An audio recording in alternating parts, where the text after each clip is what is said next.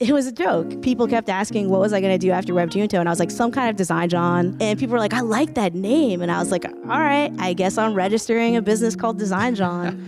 so- yeah. You're listening to Philly Who, the podcast that tells the stories of the doers, thinkers, and performers of Philadelphia. My name is Kevin Schmidlin, and in this very special live episode from Drexel University, I'm chatting with Liz Brown. Liz is a designer, coder, and entrepreneur. Her love for the tech scene pushed her to start WebJunto, a software development company. But for Liz, WebJunto wasn't just about developing apps. She wanted to create a workplace that was diverse and inclusive. I don't hire based on what people can do in this moment. I hire based on potential. That's very important as a woman of color and underrepresented founder that I see the potential in others that others didn't see in me. Today, she's a managing director at Backstage Capital, a company that invests in underrepresented founders. But before Liz became successful, her path was a little unpredictable. And I was like, oh, I need to go do something different. I want to go somewhere. And my 18 year old self was like, let's go talk to the military recruiters. And Liz, who's originally from Buffalo, New York, had no plans to ever live in Philadelphia. And I hated it here for the first two years. Now, things are different. Liz has gone from hating Philadelphia to becoming a key player in the city's tech scene, whether she's teaching a college course, developing an app, or managing a whole company. People always try to put you in a box, and you don't have to be. The trick is to know how to market yourself. And once you know how to tell your story and how to market yourself, all kinds of crazy opportunities open up. The story of Liz Brown, now live on Philly Who.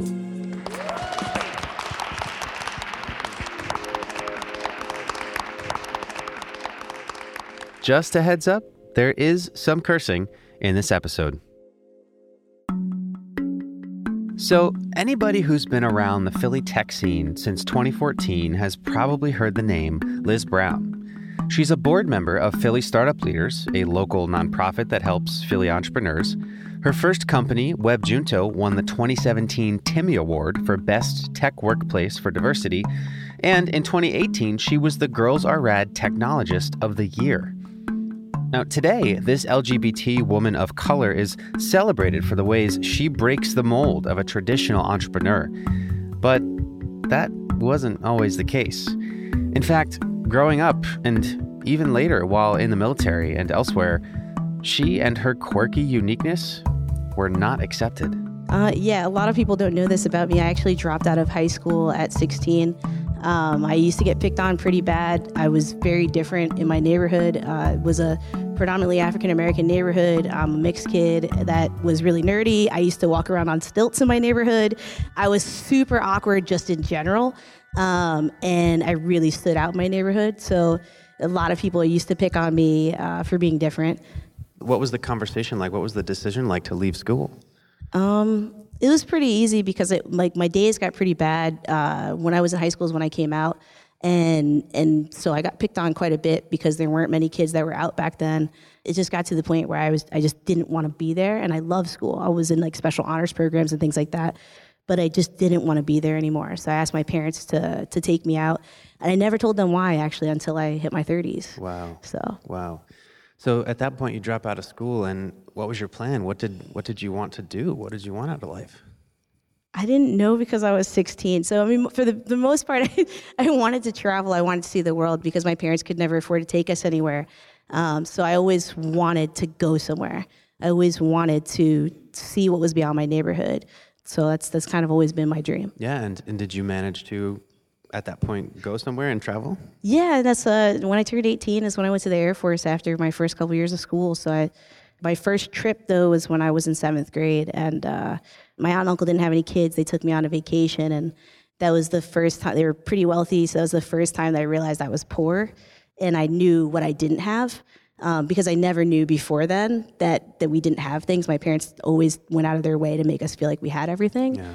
um, and that kind of spiraled into me seeing a lot of things from different perspectives over the years.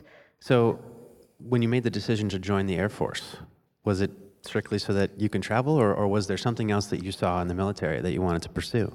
Yeah, it was crazy because it was right after 9 11. So my mom was really upset with me.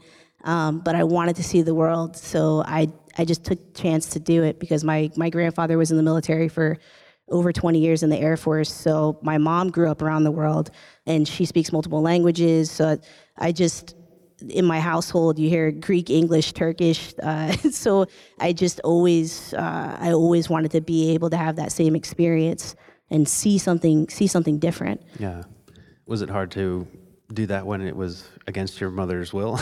yeah, my mom was pretty upset with me. Um, but at the time, when you're 18, you know, you just kind of go go with the flow and do what feels right.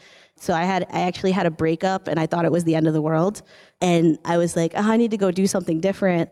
I want to go somewhere. And that breakup, like after that happened, um, my stupid 18 year old self was like, let's go talk to the military recruiters.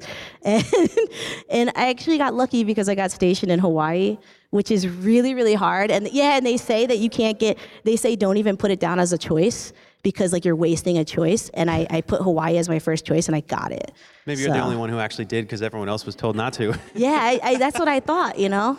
That's what I thought. There's a lesson. There's not as much competition as you think because everyone assumes, right? Truth. So, so you were stationed in Hawaii. That's amazing. So that must was it uh, was it a, a, vacation like, or did you did you enjoy your time in the military? Um, I enjoyed it until I I was still dating men and women at the time, and I was still coming out, and it was really tough on me because in the military there's a lot of things like date rape and stuff. A lot of crazy stuff happens on military bases. So I was really nervous to say no. So if someone asked me out on a date, I would kind of just go. And it was at the time of Don't Ask, Don't, Ask, Don't Tell was very active at that point. And um, so I wasn't in the military for very long because I actually got discharged on, on Don't Ask, Don't Tell because I, I outed myself out of fear of some of the dates that I was going on. I was wow. like, this doesn't feel safe. So at that point, I mean, were you were you upset that you had to leave? I was super upset. I was I was actually scared that I was going to get caught because it, at that time, if you if somebody outed you, you would actually get a dishonorable discharge. And my like I said, my dream was to travel the world, and I saw this as my only path to to be able to do that because I couldn't like my parents couldn't financially afford that, um, and neither could I. So I was like, if I get caught, um, you know, like it, it was going to ruin everything yeah. for me, all of my plans. Um, if I outed myself at the time, I had this feeling that maybe I might be able to figure something out with my commander. And I had always planned on going back um, after Don't Ask, Don't Tell right. was was left. That's crazy to me that that yeah. was even a thing. yeah, it is. so you leave the military, you go back to New York. Yep, I went back to New York. And at that point, what's your plan? My plan was to go back to school. Uh, so I worked out uh, something with with uh, one of the officers at my base, where I was I wanted to go back to school, finish finish college, and become an officer. And so I went back home and I worked for I worked for a while to save up money to be able to go back to school because you know when you take a break like that, it messes up your financially and everything. Yeah. So I was like, ah, oh, I gotta save money. Yeah. How long did it take? Do you remember? oh man, it was definitely over a year. And um, when I I know when I went back to school was also hard because I went to Syracuse University for a semester and I couldn't afford it. Wow. Yeah. And then you wound up going to the University of Buffalo, correct? Yeah, I transferred from from Cuse to Buffalo because it was back in the state system and uh, very affordable. Yeah. So I, I ended up going going there and I loved Buffalo. So you you got your degree in Buffalo in communications. But yep. we're here to talk about technology. Yeah. So at that point, had you been working in technology? I'd been coding since uh, since I was a teenager and was getting picked on as a hobby for years. And when I originally started college, I wanted to go to school for computer science, but it wasn't. It, my mom is Greek Orthodox. It wasn't something that we really talked about. Me going to school for for tech, it seemed kind of out of the ordinary. And so I ended up just always as a side hobby coding for fun. I took computer science classes in high school, and I actually took computer science classes when I studied communication mm. because it was in the School of Informatics. My, my program was because UB is a research institute, yeah. so everyone was required to take at least the basics. Um, so it's always been something lingering, and yeah. I paid for grad school by coding actually. Wow. Now, at this point, you're, you're studying communications, and it sounds like it was it was just this hobby. Now, did you like if you were given the choice at that time, like if the sort of social stigma around it that you felt was taken away, would you have gone headfirst into technology at that point? Like, were you that interested in it, or was it always something that you kind of, yeah, it's a hobby, but you know that'll never happen? I think, I mean, if anybody, anyone that follows me will see I'm a jack of all trades type. So I'm very much, I think I lean more towards being a creative than anything else. So I've done music and theater. I've been singing since I was a kid. So like to me, and I make beats. Like I do, I do so many different creative things. So time for all this. I don't know. I, I don't know. I have no Please idea. But I like making music. I play guitar, and so like it, it- I've I've always just I like to create things, and coding gave me a way to create something from scratch as well. So it just was always there, and I never saw it as something that had to be a career. I just always kind of leaned back to it with everything else that I did. Like everything that I've ever done, I've always coded something that has to do with it. Yeah. Now, while you were at Buffalo, you studied abroad in Singapore. My favorite place on earth. Why? I love Singapore. Singapore is beautiful. I never thought that I would be able to study abroad. Um, I was trying to go to China. I studied Mandarin Chinese actually in college. And I wanted to go to China, but I wasn't allowed to go because you had to have more than one semester. So I, I went to the office for study abroad and I was like, where can I go? where I can where I can speak Hawaii. Chinese. Yeah, and they they were like Singapore, and I'd never heard of Singapore at all. I didn't know anything about it. But a lot of people a lot of people don't know about Singapore, and so when I went there, I had no clue, and um, it was the most amazing time of my life. I wrote I wrote an essay to get a scholarship towards it, and I sold my car. I sold my car to buy my flight. Wow. And it was crazy because my parents couldn't give me any extra money. Um, but Singapore was life changing. I visited China while I was there. I visited Thailand. Um, I visited Malaysia. And I go to Southeast Asia a lot, even now, to visit my friends. But Singapore to me was my first time really leaving the country and seeing different things and just different experiences. And it was wonderful. Is there anything that you learned while studying abroad in Singapore that you think you still apply today? Yeah, I learned uh, one thing I learned is people's perspectives matter. And a lot of the professors in, uh, out in Singapore, they're very tough on American students coming in. Uh, they think that we're lazy. They think we don't read. And I had a class, one of my first classes I had there. I'm, I'm like the first person to raise my hand to volunteer for things. And I tried to answer a question uh, about something in journalism. And the professor was like, We all know Americans don't read. And I was just like, oh my God, like what, what world am I in right now? And I was, I just felt so insulted, and uh, and I actually dropped that class. Right. And it was, it was very, it was very impactful to me personally because it took me out of this uh, the veil of ignorance that I had um, about people's perspectives of me. Yeah. And so perspective to me is a very important thing. Uh, you have to understand other people's perspective of you wherever you are. And you have to kind of live in that world that you're in in that moment and do the best you can to get through it. Yeah. And that's something I've always carried with me. Wow. Yeah. So you'd recommend studying abroad then? Yeah, studying abroad is great. If you have an opportunity to do it, you should. Cool. I didn't, and I wish I did. You can always do it. That's true. I guess I, I should just leave right now. Let's go. So uh, after you got your degree uh, at Buffalo in communications, you pursued a master's in urban planning. Yep. Why urban planning? so like grew up doing a lot of i've always volunteered in my community i didn't even know urban planning existed uh, my dad was a city councilman so i had always been super involved um, with him um, so i love politics and i love just volunteering for things and so urban planning seemed right up the alley for me like perfect Yeah. and uh, it also was when I met my other half, and I was trying to figure out how to stay in Buffalo and Okay. and all of that. And during the crash, there were no jobs. And I read somewhere, it, it was weird because I read somewhere that urban planning was going to be like one of the next big jobs. But no one was getting hired for anything at that point. Um, so like, when I graduated, there was just nothing. Yeah.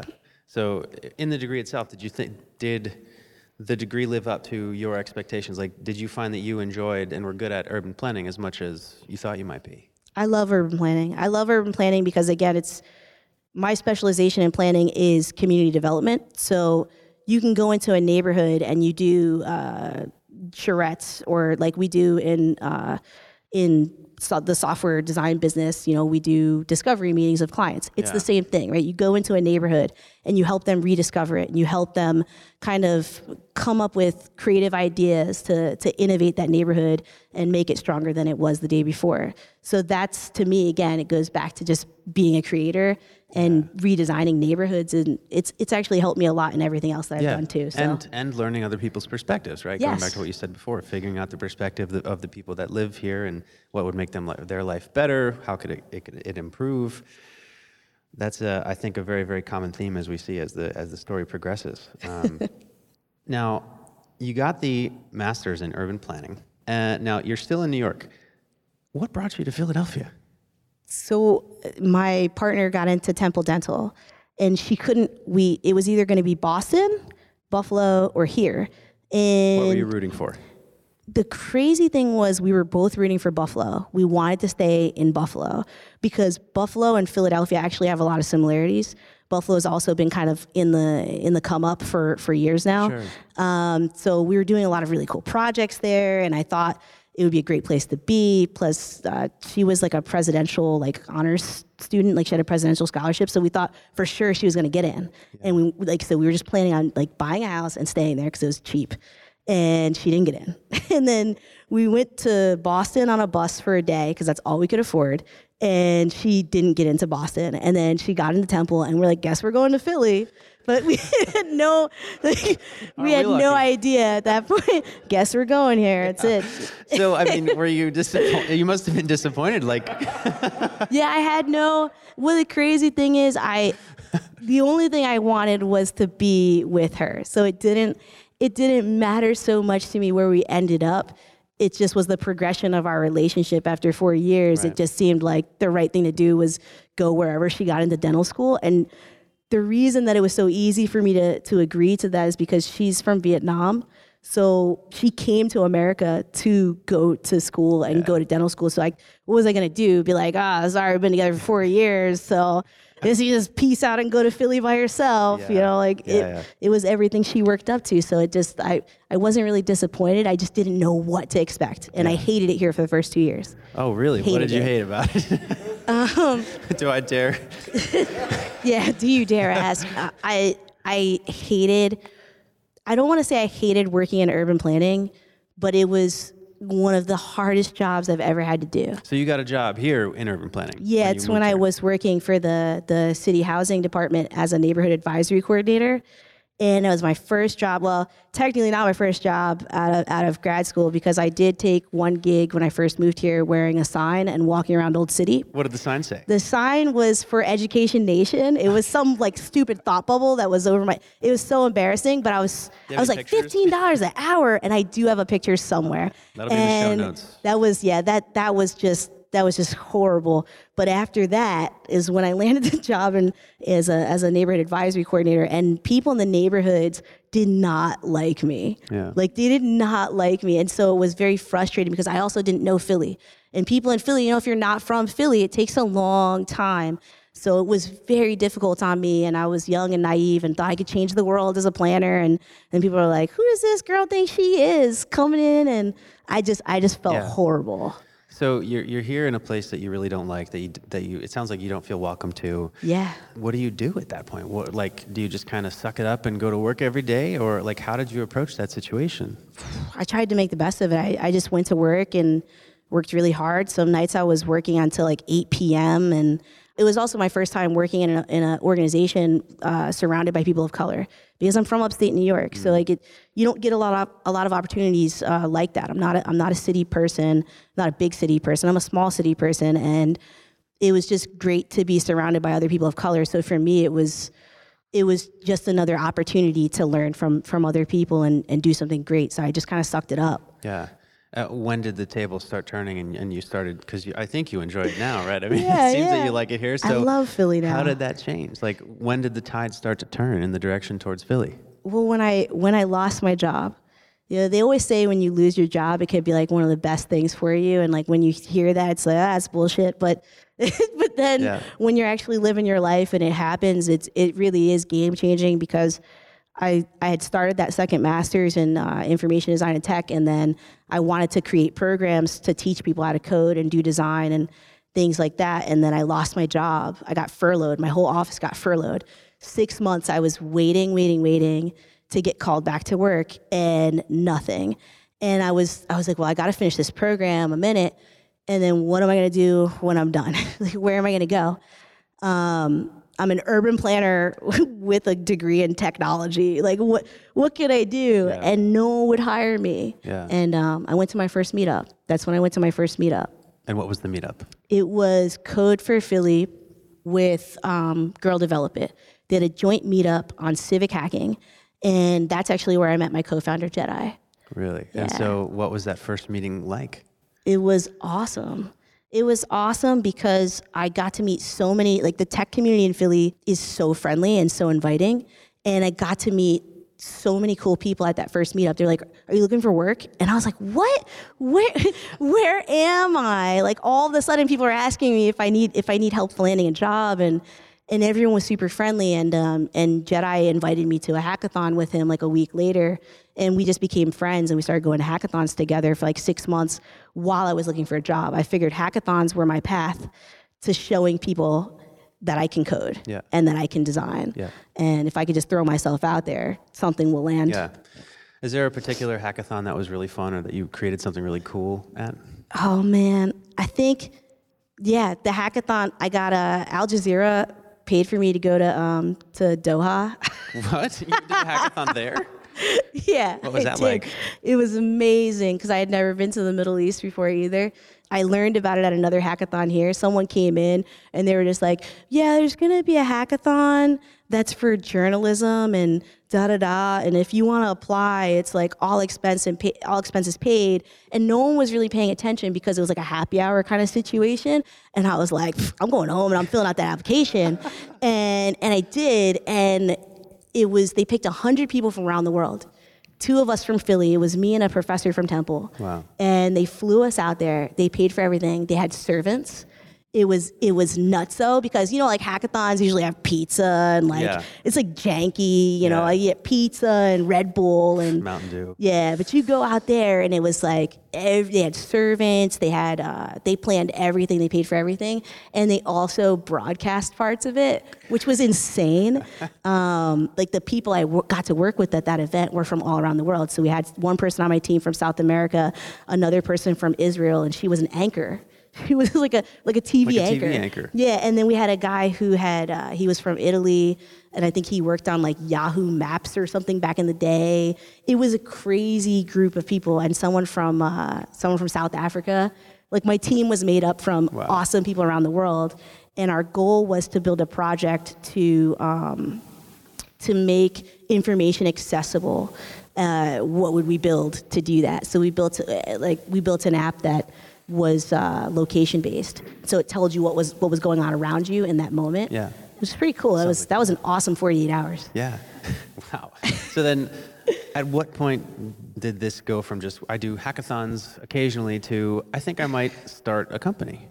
I had been asking Jedi, I, I loved working with Jedi at these hackathons, and I'd been asking him to work with me because I was like, well, listen, like I was getting the worst projects by myself. I was getting all these projects off Craigslist. People didn't want to sign my contracts. I was being taken advantage of. And I felt like if I had a white male co founder, it, would, it would make my life a lot easier and uh, and people would probably sign my contracts and things like that. And we worked well together and we had fun together. So it, it just was a natural fit. So after about six months of going to hackathons together, he finally said, "Liz, I'm quitting my job. I'm ready to work with you." Wow. And so I just pulled all my clients in and we started WebJunto. Yeah. You started a company. Yeah. So now you no longer have that perspective that tech is this kind of side thing that would never work out. So did you wind up like telling your family that you were starting a tech company? Was that difficult? Yeah, my my my dad was super hype about it, and my mom was just like, "No, no, Lizzie, don't don't do that." My mom is never. My mom is always the one that's afraid of me being a risk taker. Right. And my dad is also entrepreneurial, so like he's he's always been down. Yeah. He's always been down with me just going out. He's the one who dragged me to register my first company before WebJunto. He uh-huh. dragged me to City Hall and had me like fill out all the paperwork and everything in upstate New York, and just made me do it. Yeah. So how quickly until Web WebJunto really started taking off? Like, was it a quick, immediate success? You know what? It's crazy because we started with just the two of us, but we had three co-ops, I think, from Drexel. We started with a pretty awesome uh, team. We were always super diverse, always doing different things. People noticed us right away.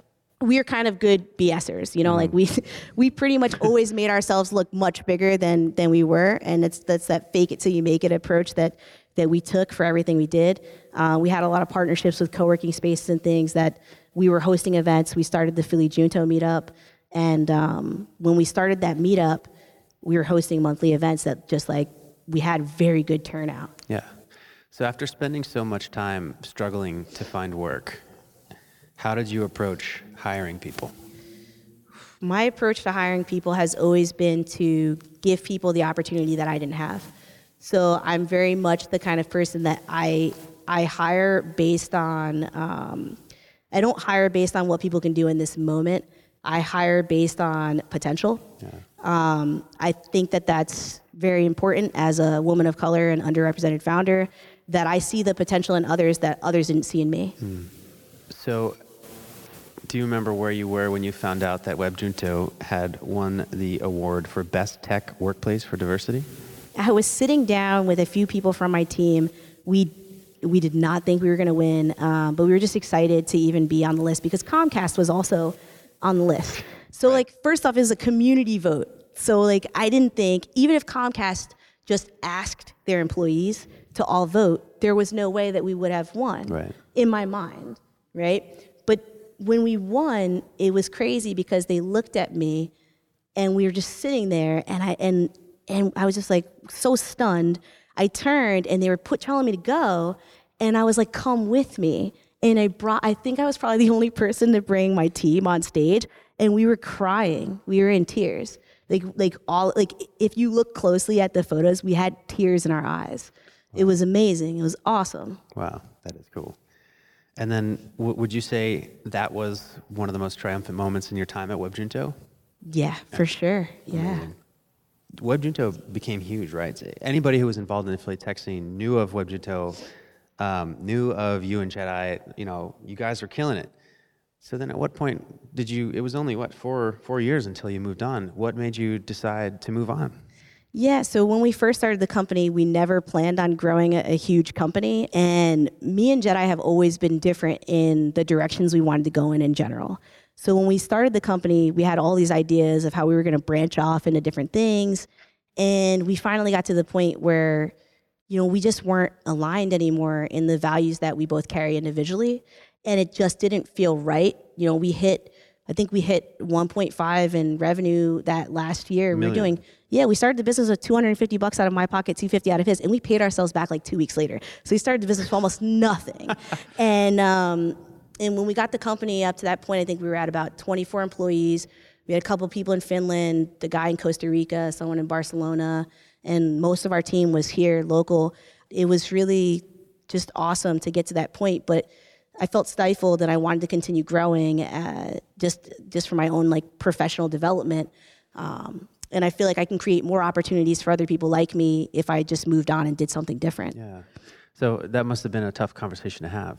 Yeah, it was very difficult. It was very difficult, and there were several arguments and things. Um, what a lot of people don't know is that it was my idea to kind of walk away from WebJunto. And a lot of people are really confused as to what happened, but we just weren't aligned anymore. It just didn't feel yeah. it just didn't feel like what it was. You know, our team was awesome. Me and Jedi had an awesome uh, flow working together, but at that moment, uh, in the last few months of the business, it just didn't feel like we wanted to go in the same direction. And yeah. we just kind of i wouldn't say we grew apart. Some people say it felt like a divorce. It's like but it, it, wasn't like we grew apart. We still talk and everything. And you know i still wish the best for him and what he's doing uh, with OpenForge. But at the same point i needed to continue growing. How do you so you know I, I think we've all been in a position like that where you're involved in something that's been successful and you get that feeling in your gut that it's time to move on. And that can be really really really difficult to come to terms with and believe. So having gone through that any advice for anybody who might be feeling that about something in their life right now? Yeah i mean you just got to be confident in yourself and what you want to do. And i think for a long time i was the compromising half of the the partnership. I've always prided myself in being a very collaborative person, and I love working with other people. But I think I allowed myself to take it too far and continued to compromise when I should have been carrying confidence in myself and the ideas that I had. And so that's why I'm pretty proud of where I've landed anyway, uh, because I felt like that confidence that I needed is what helped me be able to walk away and say, hey, you know what? I can do more than this. I can do something bigger than this. I can help so many more people that that don't have opportunities. Um, yeah. Yeah. So tell me about the night that you attended the 2018 Rag Awards. I didn't want to go. I didn't want to go because so you were I, nominated. Yeah, I was nominated, and I didn't want to go because I didn't. I was like, I'm not going to win this, and I didn't really care if I won. I just a lot of the other contests in Philly, you know, like I know the other women or technologists that are nominated, and I'm just like, wow, they're just such amazing people. You know, I don't think that I'm going to take this home, so I'll just show up to say, you know, say hi and you know, like show face show and face, yeah. yeah, I hung out in the back, and uh, again, I was stunned. I had no I had no clue that I was gonna that my name was gonna be read. Yeah. The crazy thing is because I was so unprepared, I had no idea what I was gonna say when I went up. And if you see the video that my partner made, I looked completely stunned because I was just like, what? Like they had to tell me that they said my name, basically. Like people around me were like screaming and I was just like I was just like, what? Yeah, like I had no I was like, what's going on? And they said my name. Um, in a lot of the the thank yous that I give, I usually you know give shout outs to my team because I would have been nothing without the people who supported me. Yeah. You're nothing without your supporters. So you have to stay humble and you have to thank the people around you that helped you get to where you are. Yeah. Wow. So you leave WebJunto at that point. So you said you felt stifled. Yeah. What was it then that you wanted to do? I think what I really wanted to do was focus more not on diversity and inclusion, but because that's something that just follows me as a as a woman of color anyway. Right. I can't really escape those conversations. People are always going to pull you into it when you're a woman of color and you're in tech. I think for me, I just wanted to experience more. And I love event planning and I love consulting. I love design thinking. And I felt like being stuck in, in just software development and user experience wasn't enough. I wanted to pull myself out and focus more on experience design as a whole and be able to to help people with design thinking and experience as a whole. So I had to step back and say, you know what, maybe I need to code a little bit less and put myself in a position where I can help other people. Like it was so, it was a sacrifice. Yeah. Um, and we had we had disagreements about right. me not wanting to code as much anymore because I I was like, you know, we have a team for this and People yeah. are asking me to go do more public speaking and things. Yeah. So I should be out there telling my story and being involved and yeah. You know, I don't want to be selfish. So but you have to leave something that's established and well known and proven to, to do something from scratch once more. Yeah. So is, is that the, the point that you started Design Jawn? Yeah, and, and I think I was telling you this before. Design Jawn was a joke. It was a um, joke. It was a joke. I, I people kept asking what was I going to do after WebJunto, and I was like some kind of design Jawn. I don't know. And people were like, I like that name. And I was like, all right, I guess I'm registering a business called Design Jawn. so yeah. And so, and, and now you're, um, you're with Backstage Philly. So yeah. how did that opportunity come to be? It's insane. Um, I try to say this in the, the most short way that I can. Oh, no, I accidentally won a hour conversation with Arlan, uh, with Arlan Hamilton, the founder of Backstage Capital, and it was super random because I've been following Backstage for a long time. Um, just a fan of the work that they do because uh, working with underrepresented founders is something that's really I'm passionate about it, and it was super random because I retweeted something where she was like, "Oh, you can win an hour with me. I'll go." And I was just like, "Oh, I want to retweet this to people that follow me. They'll love this." And they picked me, and I was like, "Get out of town!" Like 15 pe- 1,500 people retweeted this. Yeah. How did they they pick me? Um, so that's kind of how I started to have conversations with them. But that's not where we started talking about. What did you talk about in that hour? I never got it. Oh. I still have not gotten this. So what happened is. So I was going to say, I thought those no, Twitter things were BS. So I guess they actually no, no, are. Yeah, I never actually got the hour because me and Arlan, con- we were speaking at a lot of the same events, and so we never have been able to like really schedule the time yeah.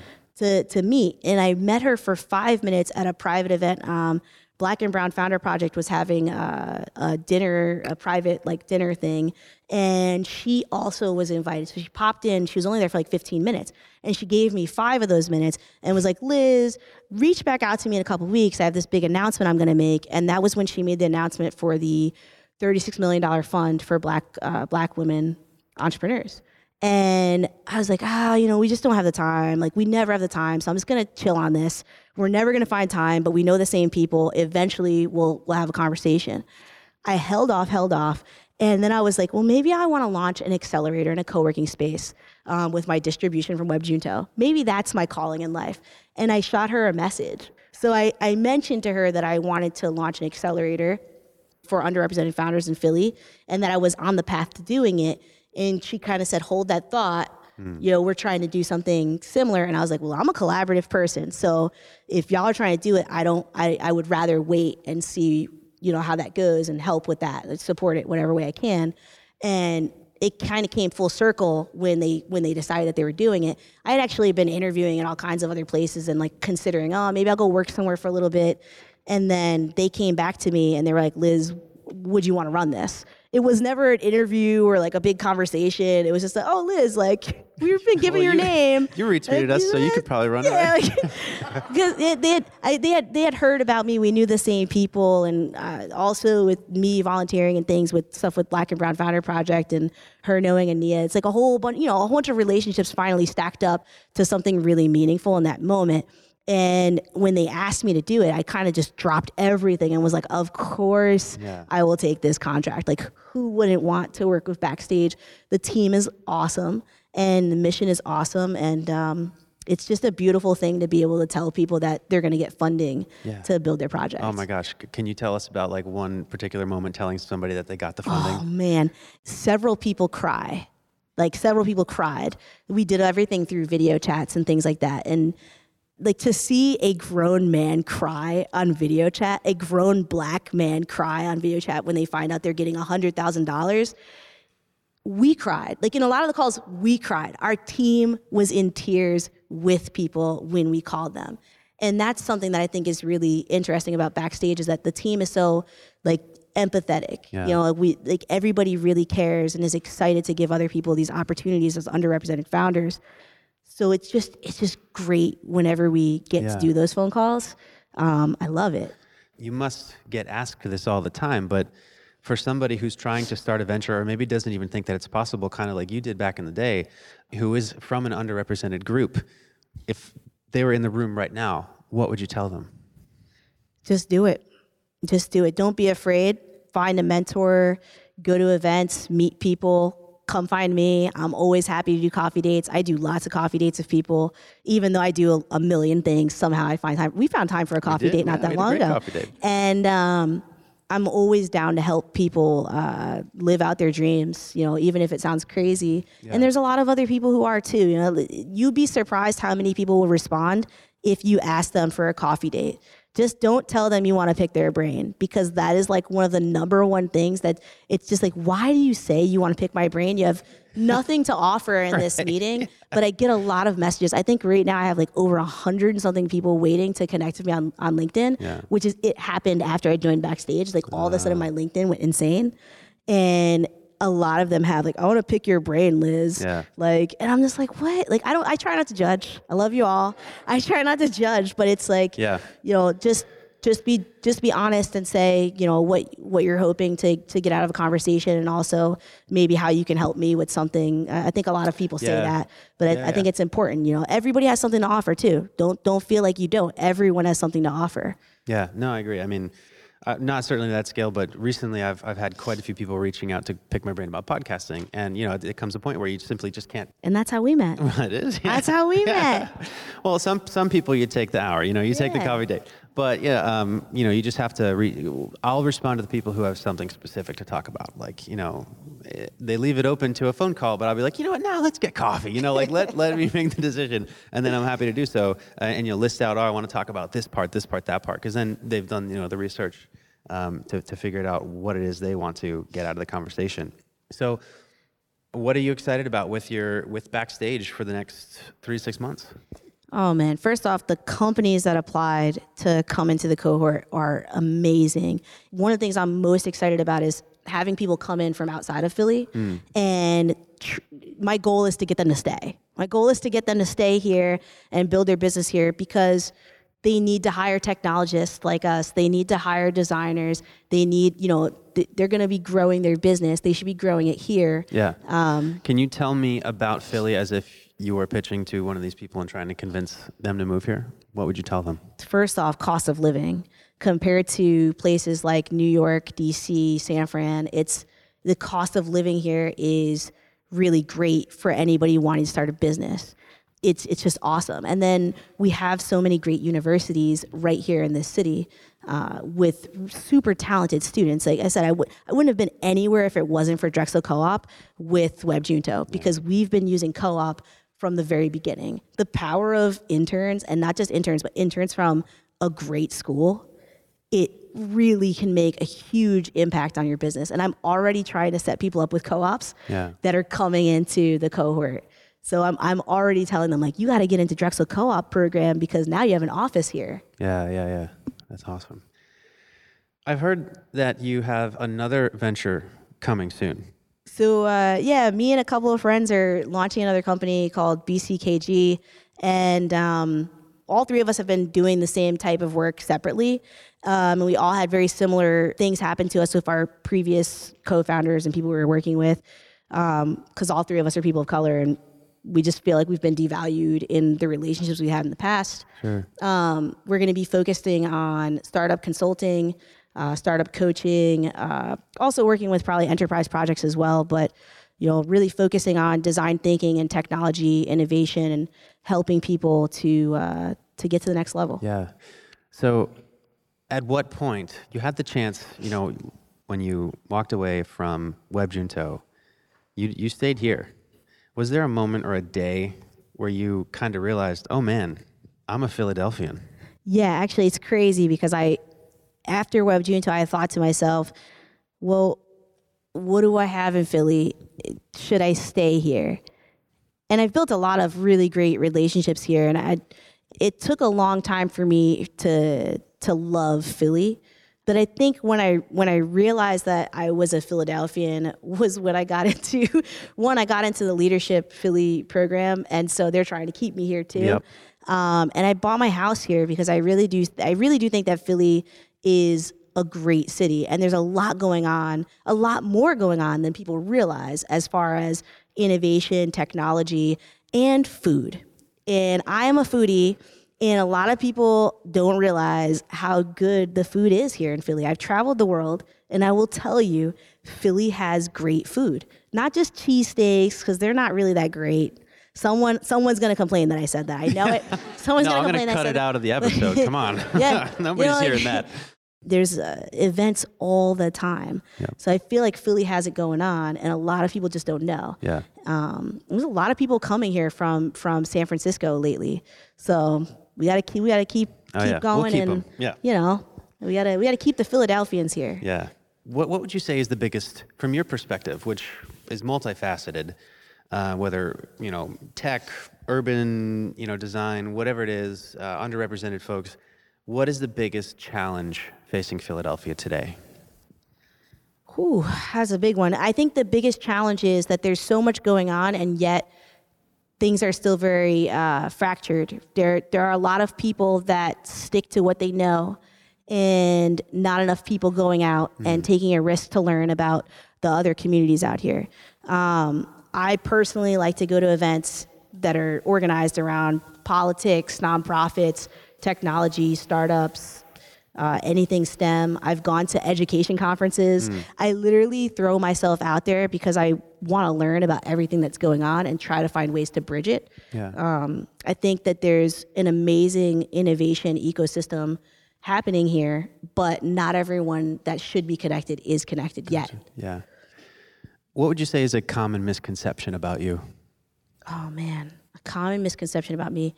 I think some people are afraid to talk to me, which is weird because I have a very friendly face. So when I go shopping, a lot of random people will talk. I talk to people in stores all the time. You catch me at Best Buy, you will be you will be getting advice. you will be getting advice on something. Um, but for some reason, you know, a lot of people that follow me, like now that I've reached like micro, I can think of micro influencer Yeah, totally. point, there are people who walk past my office but won't come and say hi. Look at you like through the They glass. like, yeah, and then I'll meet them somehow and they'll be like, Oh, I've been wanting to say hi to you. And I'm just like, why why haven't you? Like I'm here, I'm super friendly. Um, I love talking to new people and I'm a talker. So if you get caught with me, you might you might be stuck for at least a good 10 minutes. Um, it- so I, I have no problem with meeting new people. And I think that some people are just they're just afraid to talk to people that they hear speak at an event or something Right. like that. But it, I love it. Like, come say hello Yeah. anytime. If you could send a message to yourself in the past at any moment, butterfly effect aside, so you know, won't like Sure. lose everything. I'm glad you had that in. That was really important. I know everyone says Essential. like, you know, I really like where I am now, so I wouldn't change a thing. And like that's the the question is, you know, if you could send a message to yourself in the past, think of it maybe as even somebody else who might be in your shoes. Um, at what point would you send it, and what would you say? Oh man, I probably would have sent it to my teenage self uh, because at that time I was really depressed when I was getting picked on. Uh, like the peak of me getting picked on, I was, I thought about killing myself. Like I, I, I really didn't know, I didn't think things were going to get better. I didn't think things were going to get better at all. And I think I probably would go back and say, it's all going to be okay and just follow your heart. Um, and probably also just being a jack of all trades, like people always try to put you in a box and you don't have to be. You know, you can be a designer, a developer, and and do music and theater, and you can do all these things. And um, the, the the the trick is to know how to market yourself. And once you know how to tell your story and how to market yourself, all kinds of crazy opportunities open up. Um, it's when you don't know how to do those things that you're kind of screwed. So I think if I knew if I knew any of those things when I was younger, Yeah. I probably would have gotten to this point much sooner. Yeah. You know, I didn't start Web Junto until I was 30. Yeah. So Wow. yeah. Uh, finally, if if you could get one message to every Philadelphian, whether a tweet, uh, email, plane in the sky, billboard, whatever, one message that every Philadelphian could receive and ponder, what would you say? Philadelphia is the future. I would say Philadelphia is the future. You got to be here to to experience it. And if you leave, then you're you're missing out on a lot of awesome opportunities. Now is the time to be here. Liz, thank you so much for being on the show. Thank you for having me, Kevin.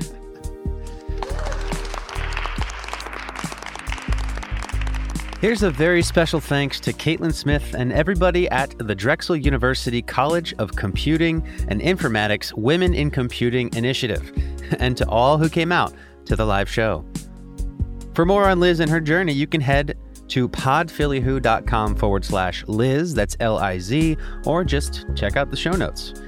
If you like the show, I invite you to make sure you're subscribed and maybe even tell one friend of yours who might also like it. Really, text them right now, please. It really helps. You can also follow along on Twitter and Instagram at PodPhillyWho. Philly Who is a Q9 production. This episode's associate producers are Angela Gervasi and Bryce Lobel, with editing by Max Graham, music by Lee Rosevere, and artwork by Lauren Carhart. For Philly Who, my name is Kevin Schmidlin. Thanks for listening.